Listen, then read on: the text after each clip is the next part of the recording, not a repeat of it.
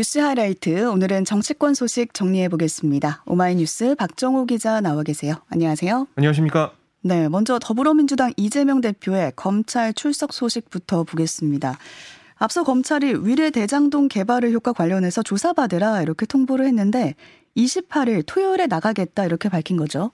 그렇습니다. 앞서 검찰이 이 대표 측에 오는 27일 피의자 신분으로 서울중앙지검에 나와서 조사를 받으라고 통보를 했고 이틀 동안 대응 방안을 고심했던 이재명 대표가 어제 기자들과 만나 뭐라고 했냐면 아, 검찰이 형식적 권력을 갖고 그 권력을 행사하고 있다.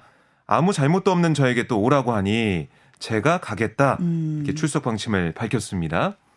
이 정진상 당시 성남시장 정책비서관 등 측근들이 대장동 민간업자들에게 사업상 편의를 제공하고 개발 수익 가운데 428억 원을 받기로 약속한 부분 또 각종 선거 자금을 지원받는 과정에도 이재명 대표의 개입이 있었던 게 아니냐라는 음. 그 검찰의 좀 의심이 있는 건데요. 네.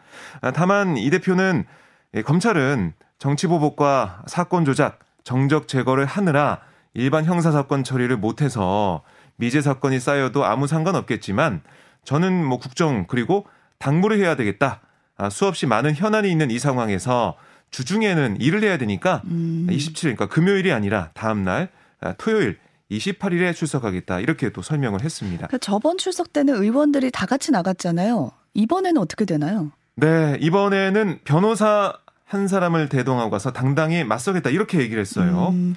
아, 우리 당 의원분들은 그 시간에 당무에 또 국정에 충실하길 바란다 이렇게 덧붙였는데 어, 말씀하신 것처럼 지난번에는 의원 40여 명이 함께 출석 현장까지 가는 모습을 보이면서 어, 여권 내에서도 그랬고 뭐 당내 일각에서도 좀 부적절했던 게 아니냐 이런 의견이 나왔었거든요. 네. 그 의식하는 발언 같다라는 얘기가 나오고 있는데요. 근데 뭐 이 당 지도부 내부에서는 그래도 가야 되지 않냐 뭐 이런 얘기도 있어서 28일 현장을 좀 봐야 될 것 같습니다. 아, 또한 이 대표는 이번 소환 조사의 핵심인 대장동 개발 의혹과 관련해서 어떤 얘기를 했냐면 돈 한 푼 안 들이고 위험 부담 하나 없이 성남 시민을 위해서 민간의 개발 이익을 환수한 게 배임죄냐, 음. 아, 뭐 어떻게 하라는 거냐 네. 이렇게 따져 묻기도 했고요. 검찰이 해당 의혹과 관련해 이 대표의 이제 배임과 뭐 부패방지법 위반 아, 혐의를 뭐 들여다보고 있는 상황에서 계속 반박하는 입장을 어제 이 시장 아, 재래시장 전통시장 방문 현장에서도 그렇고 어제 뭐 인터뷰 방송 인터뷰에서도 그렇고 계속해서 반박을 하고 있습니다. 아, 그러면서 없는 죄를 만들고 있는 죄를 덮으면서 사적 이익을 위해 검찰권을 남용하는 일부 정치 검찰에 국민을 지켜보고 있다. 음. 역사가 평가할 거다. 이렇게도 강조했습니다. 네. 사실 이 전 대표가 지난번 성남 FC 의혹에 이어서 이번에도 검찰 소환에 응할까 이게 참 주목이 됐었는데 네. 출석하기로 하면서 좀 사법 리스크를 정면 돌파하겠다 이런 의지 아니냐 이렇게 해석이 되고 있죠. 그렇습니다. 그러니까 검찰 수사에 당당히 맞서면서 어, 이 여권의 방탄 이 비판 이걸 피하는 동시에 당내 일각에서도 제기되고 있는 이 사법 리스크 파열음 이걸 잠재우려는 의도가 깔렸다 이런 평가가 나오고 있고요.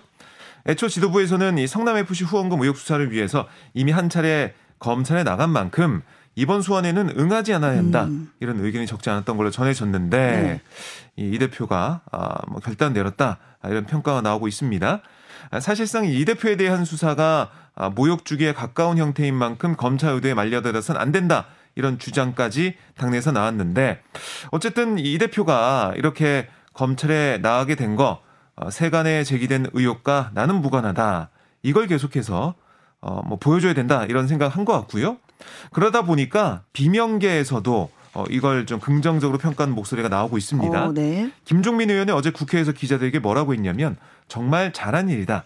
아, 이 대표는 사실관계를 정확히 해소하고 어, 우리는 민생과 정치개혁을 위해 앞장서 나간다면 민주당에 대한 신뢰가 높아질 거다 이렇게 평가를 했습니다. 네, 이 대표가 출석하기로 하면서 검찰도 슬슬 대비를 하고 있는 것 같아요. 네, 서울중앙지검 반부패 수사 일부 어제 화천대유 자산관리 대주주 김만배 씨를 소환 조사했어요. 음. 검찰은 김 씨가 대장동 개발 수익을 어디에 사용했는지 확인을 하고 있고 아, 또 천화동인 1호 수익 가운데 428억 원 이걸 이 대표 최측근인 정진상 전 민주당 대표실 정무조정실장과 김용전 민주연구원 부원장에게 주기로 약속했는데 아, 거기에 대해서 계속 추궁하는 모습을 음. 보인 걸로 알려지고 있습니다. 네. 아, 유동규 전 성남도시개발공사 기획본부장과 민간업자들 대장동 사업 지분 구조를 짤 때부터 이 대표 측을 위해 천화동인 1호의 숨은 몫을 떼어놨다. 이런 취지를 진술했다라고 전해지고 있거든요. 하지만 김만배 씨는 이 발언 자체는 인정하면서도 유 전 본부장을 달래기 위한 것이었을 뿐 실제 지급 의사는 없었다. 음. 이런 주장을 펼치고 있는 걸로 전해지고 있습니다. 또 이재명 대표 역시 천화동인 1호에 숨겨진 지분 주인 이거는 유 전 본부장이며 아, 자신이나 정 전 실장 또 김 전 부원장의 지분설은 사실이 아니다 이런 취지의 주장을 하고 있거든요. 네. 어쨌든 검찰도 그렇고 이 대표도 그렇고 28일 출석을 앞두고 음. 뭐 철저한 준비를 좀 하고 있는 걸로 보이는 상황입니다. 네, 이런 상황을 보면서 국민의힘에서는 이재명 대표의 발언을 문제 삼고 있어요. 네, 어제 이거 이 대표가 아무 잘못이 없지만 또 오란이 가겠다 음. 여기에 말한 데 대해서 네. 허세다, 궤변이다 이런 비난을 하고 있는 건데요. 어. 장동혁 국민의힘 원내대변인 논평에서 뭐라고 했냐면 이 대표 어록에 한마디가 추가됐다. 이 대표 어록에 기록된 말들은 얼마 못 가서 모두 거짓이거나 허세임이 드러났다 이렇게 주장을 했어요. 아, 그러면서 이번 발언도 검찰 조사를 마치고 나면 죄가 없지만 검찰은 기소할 것이다. 아, 진실은 법원에서 밝혀질 것이다. 이렇게 밝힐 거다. 아, 이 대표의 말은 반대로 뒤집어 놓고 보면 진짜 뜻이 보인다. 모른다는 말은 진짜 모른다는 뜻이 아니고 죄가 없다는 말은 진짜 아, 죄가 없다는 뜻이 아니다. 이렇게 음. 주장하기도 했습니다. 네, 일단 연휴가 끝나고 28일에 출석하기로 했으니까요. 조사 후의 발언을 또 관심 있게 봐야겠습니다. 지난주부터 나경원 전 의원의 이름이 매번 이, 이 시간에 정치권 네. 뉴스에서 계속 다뤄졌는데 그렇습니다. 어제부터는 좀 잠행에 들어간 모습이에요. 잠행 시점을 보니까 김대기 대통령 비서실장 그리고 초선 의원들로부터 좀 비판을 받았잖아요. 그렇습니다. 그 뒤로 좀 행보가 안 보이는 것 같습니다. 네, 나경원 전 의원 어제 오후 참석이 예정됐던 대전시당 신년 인사 일정 등을 전면 취소했어요. 그러니까 그동안 나 전 의원은 거세지는 이 친윤계 불출마 압박 속에서도 뭐 하루 한 건 이상의 공개 일정 또 메시지 이걸 내오다가 어제는 음, 일정을 공식적으로 갖지 않았는데요. 음. 사실상의 당권 행보란 해석이 나오는 그런 일정을 소화하다가 어제든 대전시당 이 신년 인사회 같은 경우는 다른 당권주자들 왔어요. 그래서 여기 참석하지 않겠냐라고 했는데 참석하지 않았고 아, 이 해임은 대통령의 본의가 아니란 생각한다. 이런 자신의 SNS 글에 대한 김대기 비서실장의 아, 이 직격 입장문 이후에 좀 잠시 숨을 고르는 모양새입니다. 네. 나전 의원 측의 얘기를 들어보면 이 일정 취소에 대해서 뭐라고 했냐면 대통령 해외 순방 중에 자신의 거취 문제로 논란이 빚어진 상황에 대한 고민이 있다 이렇게 설명을 했거든요. 그러니까 그동안 나전 의원은 윤석열 대통령과 아, 윤핵관 아, 윤석열 핵심 관계자 이거 좀 분리하는 전략으로 윤심에 좀 호소해왔는데 김대기 실장의 입장문을 보면 사실상 윤심이 나 전 의원을 내친 걸로 해석이 되거든요. 그렇 여기다가 초선 의원들은 물론 뭐 재선 그룹에서도 집단 행동 움직임이 일면서 나전 의원 고심이 좀 깊어지는 그런 상황 같습니다. 그러니까 윤심은 나전 의원을 원하지 않는 이런 상황에서 네. 출마를 강행하냐 불출마하냐 이걸 정해야 되는데 나전 의원이 어떤 결정을 할지 여전히 물음표예요. 네, 나전 의원 측의 얘기를 좀 들어보면 다양한 형태로 갈등을 진화하기 위해서 고심하고 있다. 이렇게 얘기하면서도 출마 의제는 변함이 없다라는 분위기를 전하고 있거든요. 음. 나전 의원이 어제 오전까지도 일부 원내 인사들과 연락하면서 향후 행보를 상의한 걸로 또 전해지고 있어요. 그래서 막판까지 여론 수렴을 시도하는 모습에 또 사실상 출마 쪽으로 무게가 기울고 있다. 음. 이런 해석도 일각에서 나오고 있는데요. 그래서 나 전 의원 측에서 이 저출산 고령사회 아, 이 위원회 부위원장 또 기후환경 대산 대사직을 둘러싼 논쟁 팩트 체크 이 자료를 정리해서 또 이 카톡방을 통해서 배포하기도 했어요. 음, 네. 전당대 레이스를 위해 공직을 정치적으로 이용했다는 비판에 반박하는 성격이 짙은 그런 입장을 내놨는데 이 저출산 부위원장직이 민간인 신분이며 애초 다른 국민의힘 의원이 맡기로 했다가 대통령실 수석이 제안해서 맡게 됐다. 아, 이런 내용 등이 담긴 질의응답 형식의 이런 해명 자료를 내놓은 겁니다. 그러니까 당내 초선 의원들도 지금 반발이 있고 그런 주변의 압박을 나전 의원이 이겨낼 수 있을까 이런 생각은 드네요. 네, 이, 이 그런 얘기가 나올 수밖에 없는 게 뭐 그야말로 어, 대통령실, 그 다음에 뭐 친윤계, 음. 그리고 뭐 어디에 김태흠 어, 충남지사나 아니면은 홍준표 대구시장도 계속해서 나전 의원을 비판하고 있거든요. 어쨌든 나전 의원 입장에서는 윤 대통령 귀국일 21일이죠. 그러니까 이때까지는 최소한 뭐 정중동의 자세를 유지하지 않을까 싶기도 음. 하고요. 또 24일까지는 설 연휴 기간에도 별다른 일정을 잡지 않은 상태로 당분간 이 로키 낮은 이 자세를 보이면서 계속해서 공개 행보를 자제하지 않을까 이런 생각도 듭니다. 네. 이런 상황에 대해서 우려하는 목소리도 나오고 있는데 지금 대통령실과 당내 친윤계 의원들이 나전 의원의 전당대회 출마를 막으려고 하는 그런 그림이 그려지는 거에 대해서 네. 문제를 제기하는 목소리 나오고 있습니다. 그렇습니다. 그동안에 좀 패턴이 반복되고 있다라고 볼 수도 있는데요. 그러니까 윤심이 좀 표시가 되면 윤핵관이나 대통령실 핵심 참모가 관련돼서 어, 발언을 하고 또 친윤계 초선 집단 성명이 이어지는 음. 그러니까 대통령실과 당의 아, 윤심 관철 행동 패턴 이게 좀 계속해서 보이는 것 같은데요. 지난해 이준석 전 대표를 어, 축출하는 과정 이것도 좀 보면 그렇습니다. 윤 대통령이 지난해 7월 이 전 대표를 내부 총질하는 그런 당 대표 이렇게 음. 지칭을 했죠. 네. 그랬더니 이철규 의원 등 윤핵관들이 공개적으로 이전 대표를 향해 날선 비판을 했고 또 윤 대통령이 대선 후보이던 때 수행팀장을 했던 이용 의원 등이 비대위 전환을 촉구했었고요. 친윤계 초재선 의원들은 선수별 모임을 열고 여기에 동조하는 성명을 냈어요. 음. 그러니까 이번도 좀 비슷한 게 아니냐. 네. 왜냐하면 전당대회를 앞당겨 치르기를 바란다는 윤심이 알려진 다음에 정진상 비대위원장을 포함한 당내 친윤 핵심 위원들이 속전속결로 3월 전당대회 개최 또 100% 당원 투표 결선 투표제 이거 도입을 결정을 했습니다. 네.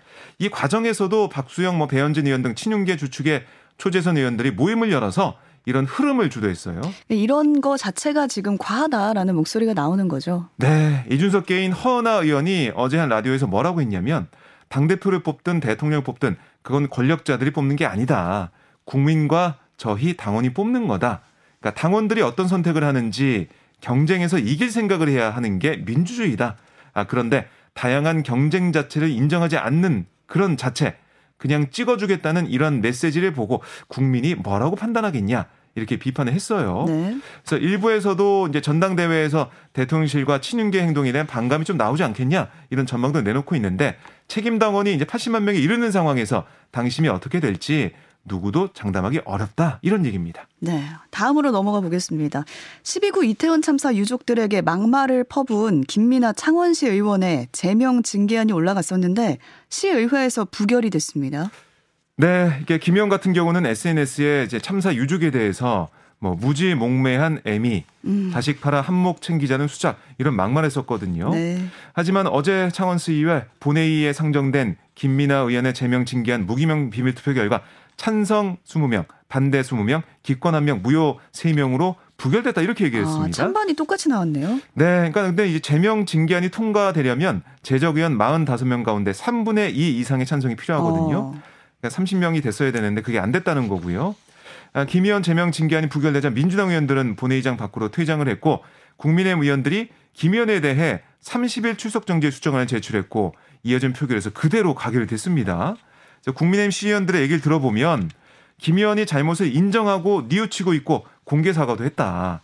SNS에 올린 글은 유가족을 헐뜯는 게 아니라 사건에 대한 정치적 견해를 밝힌 개인적 소신이다. 음. 이렇게 얘기를 했습니다. 네. 그래서 김 의원의 징계, 예, 제명 징계안을 반대했다는 얘기고요. 하지만 민주당 시의원들은 국민의힘의 제19 감사기 행태 거세게 비판했는데요. 아니 이 제명이라는 이 윤리심사 자문위원회 윤리특위 결과까지 뒤집고 국민의힘 의원들이 김현을 감쌌다. 유가족과 시민에게 국민의힘은 사과하라 이렇게 촉구를 했고 뭐 시민사회에서도 강한 비판을 하고 있습니다. 네. 이제 이태원 참사 국정조사 특위 활동이 끝난 상황이잖아요. 네. 이런 상황에서 민주당, 정의당, 기본소득당이 독립적 조사기구 구성을 추진하겠다 이렇게 밝혔습니다. 네, 박홍근 민주당 원내대표, 이은주 정의당 원내대표, 용해인 기본소득당 원내대표 어제 이태원 참사 국정조사 결과 국민 보고에 참석을 했는데요. 수사로 밝혀질 거라고 하더니 결국 소환조사나 압수수색 한 번 없이 혐의 없음이란 면죄부를 얻어 자리에 보존하고 있는 이상민 행안부 장관에게 책임을 엄중히 묻겠다라고 얘기하면서 독립적 조사기구 구성을 강조했거든요. 이 야삼당이 추진하면은 추진을 못하는 건 아니겠지만 음, 네. 여론이 어떻게 될지 좀 봐야 될 것 같고 어쨌든 야삼당은 독립적 조사 기구를 통해서 유가족과 함께 다시 한번 진상 규명에 나서겠다 이런 입장입니다. 네. 또 오늘 아침 모든 일간지 일면을 차지한 사건이 있었어요. 그 사진이었는데 어제 국정원과 경찰이 국가보안법 위반 혐의로 민주노총 관계자들에 대해서 압수수색을 벌이는 모습 그게 딱 사진이 찍혀서 실렸는데 네.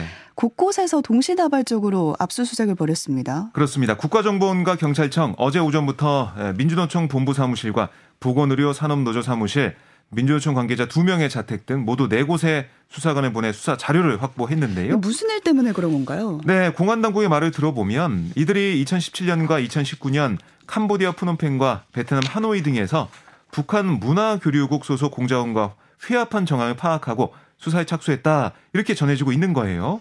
몇 년 동안 내사했던 사안이고 관련 증거를 확보했다 라는 게 국정원 측의 설명인데요. 네.